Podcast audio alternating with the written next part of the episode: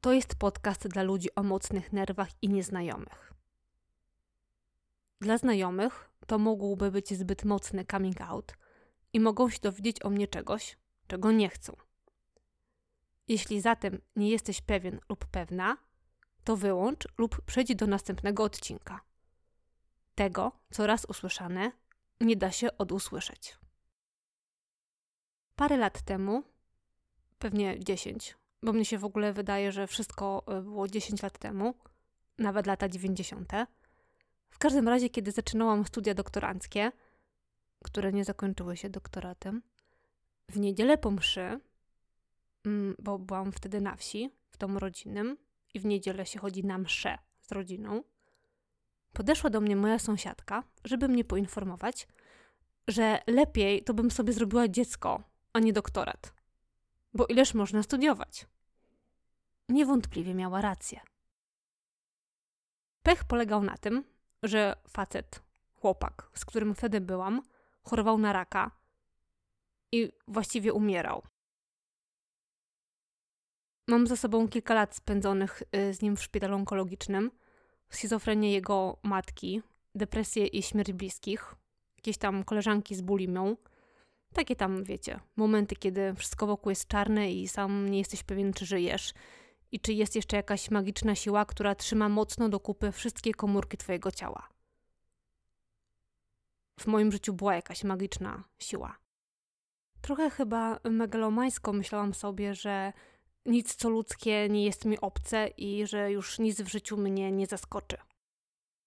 Chociaż może nigdy nie byłam na wojnie i nie ocalałam cudem strzęsienia ziemi, to żyłam w przekonaniu, że nic specjalnie e, trudniejszego już mi się w życiu nie może przydarzyć.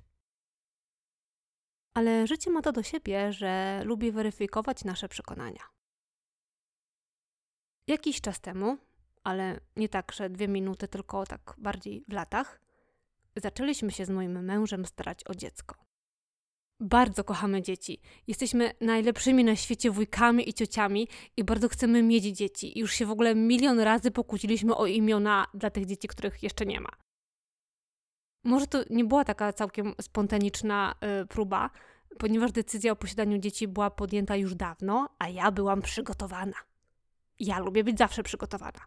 Dlatego zrobiłam sobie wszystkie badania, jakie dobrze byłoby mieć i sprawdzić, yy, i zaczęłam łykać kwas foliowy. Przystąpiliśmy zatem ochoczo do starań w nadziei na rychły rezultat.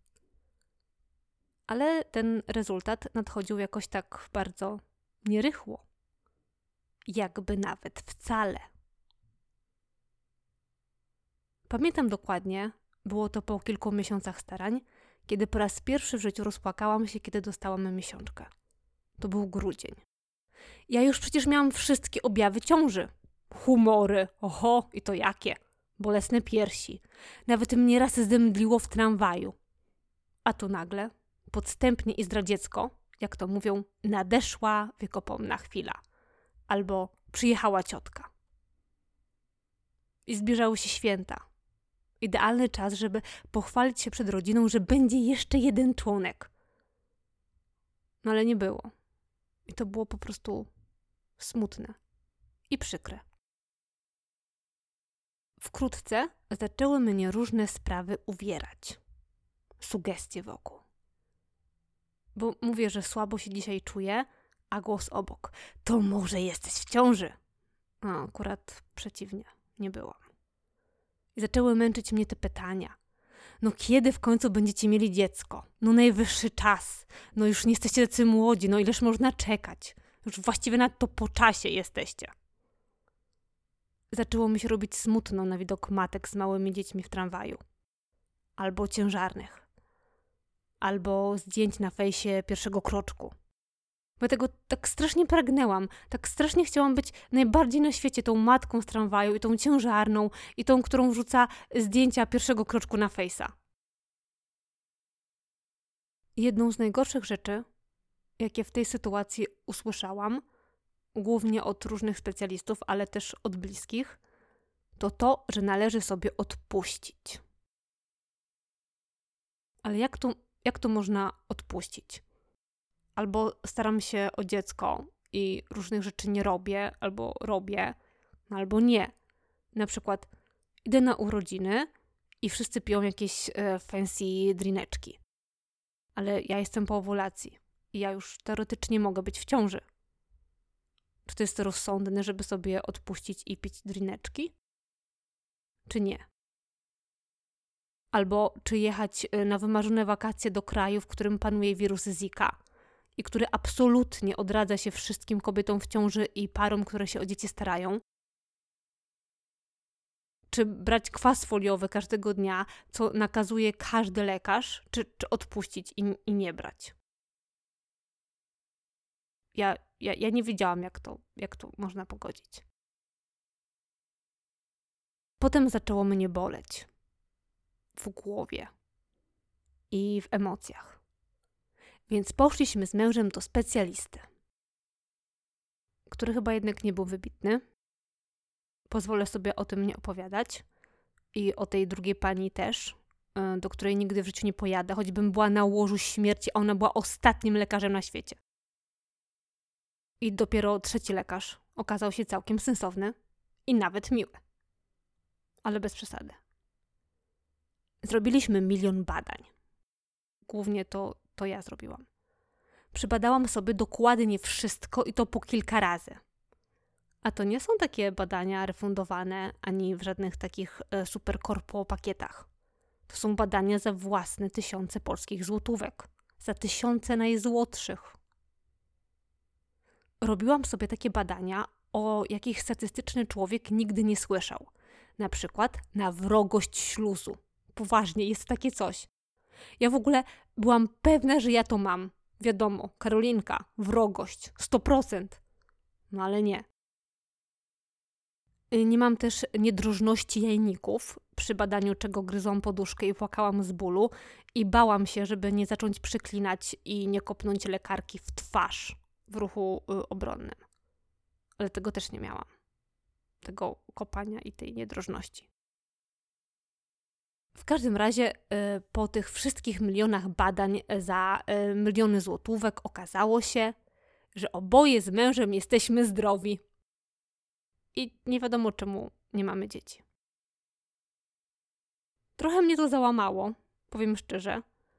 Wydaje mi się, chociaż mogę się mylić, że jakoś łatwiej, kiedy się wie dlaczego. Przyznam szczerze, liczyłam, że ktoś mi powie, no wie pani, wszystko spoko, ale tu no, no nie ma pani macicy. Wie pani, ciąża bez macicy. To tak raczej trudno. I wtedy bym sobie pomyślała, no tak, no raczej, to jest oczywiste w ogóle. Ciąża bez macicy, no, no to się ma prawo nie udać. Ale nie było tak dobrze. Ale też z drugiej strony ta nasza diagnoza, a właściwie jej brak, nie brzmiała tak do końca beznadziejnie. Nikt nam nie powiedział, że no, nie mają Państwo szans. I może chociaż e, lekarze nie byli w swoich e, wypowiedziach jakoś bardzo zachęcający i budujący, to przynajmniej widzieliśmy, że bądź co bądź, wszystko mamy na swoim miejscu. Więc jeszcze nie spisaliśmy się na straty i próbowaliśmy dalej, może nawet trochę spokojniej. Tylko pamiętam, że żarliśmy jakieś takie witaminy za 300 zł. Poważnie. Są takie suplementy, diety za 300 zł. Dla ludzi, którzy marzą o dzieciach. To jest taki e, chwyt marketingowy jak ze ślubami. Jak się kupuje bukiet kwiatów, to kosztuje 50 zł, ale jak się kupuje taki sam tylko ślubny, to 300. Więc jedliśmy takie witaminki, jakby to miało co najmniej pomóc. Tylko ja już byłam trochę zmęczona. Już, mnie, już mi to przeszkadzało. Te wszystkie badania bolesne. I te dzieci wszystkie wokół, nie moje i te ciąże znajomych wokół.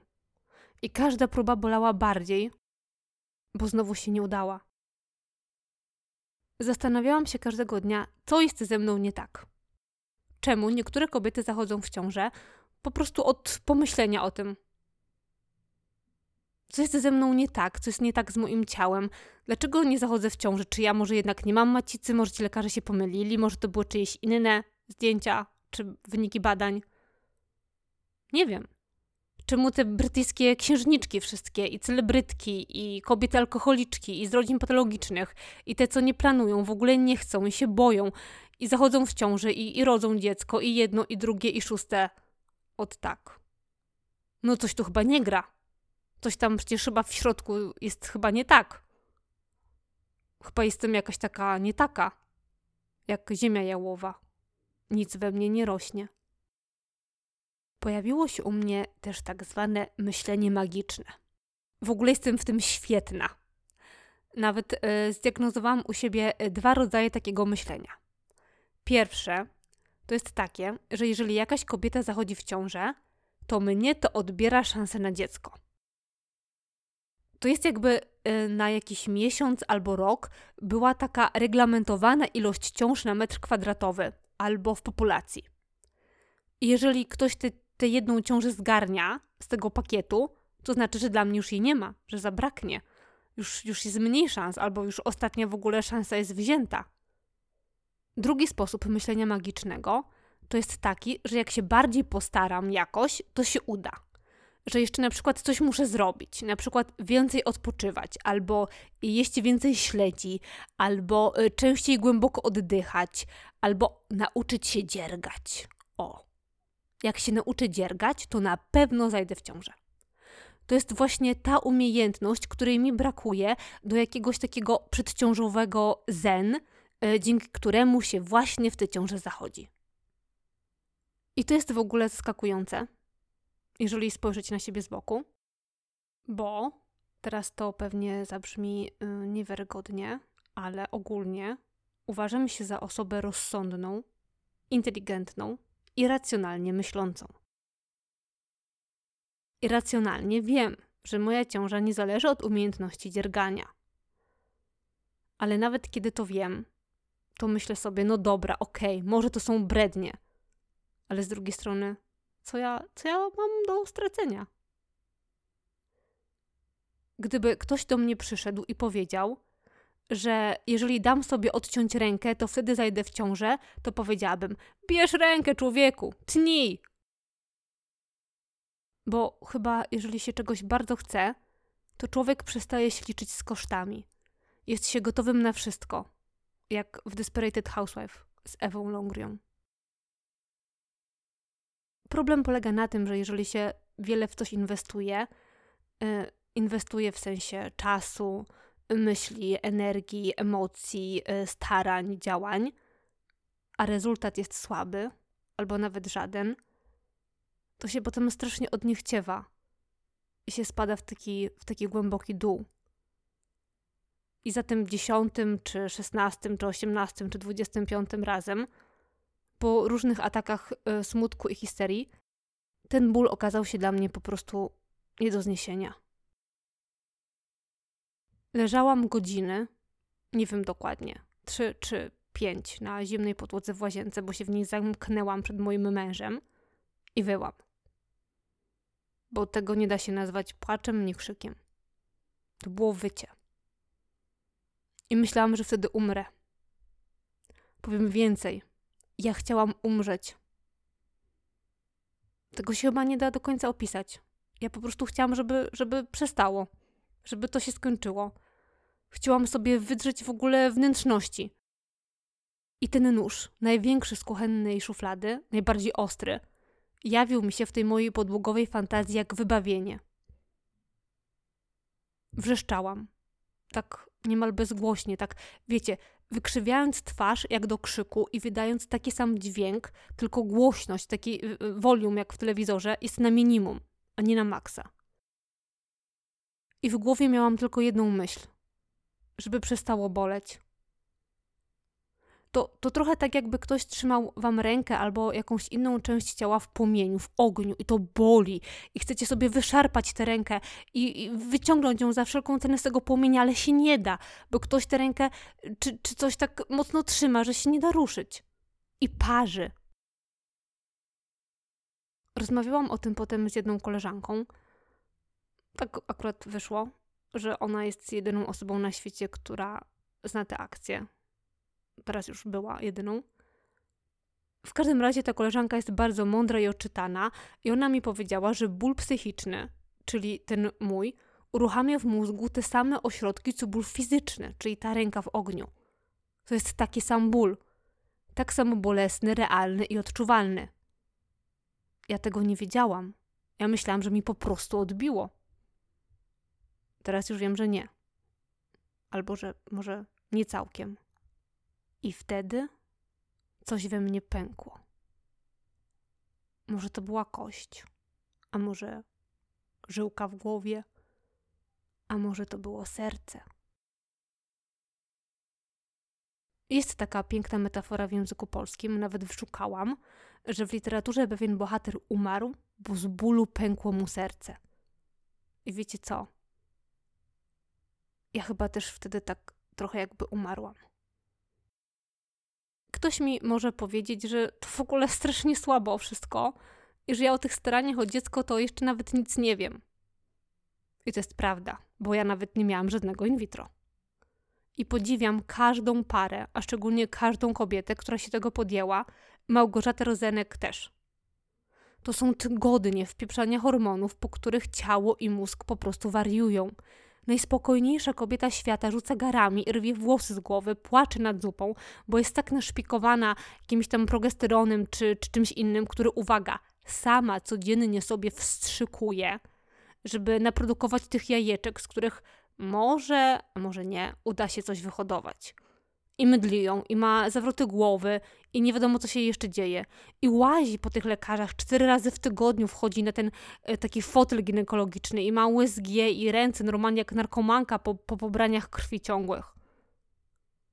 Ja nawet sobie nie wyobrażam, ile tego można znieść, wytrzymać i wycierpieć.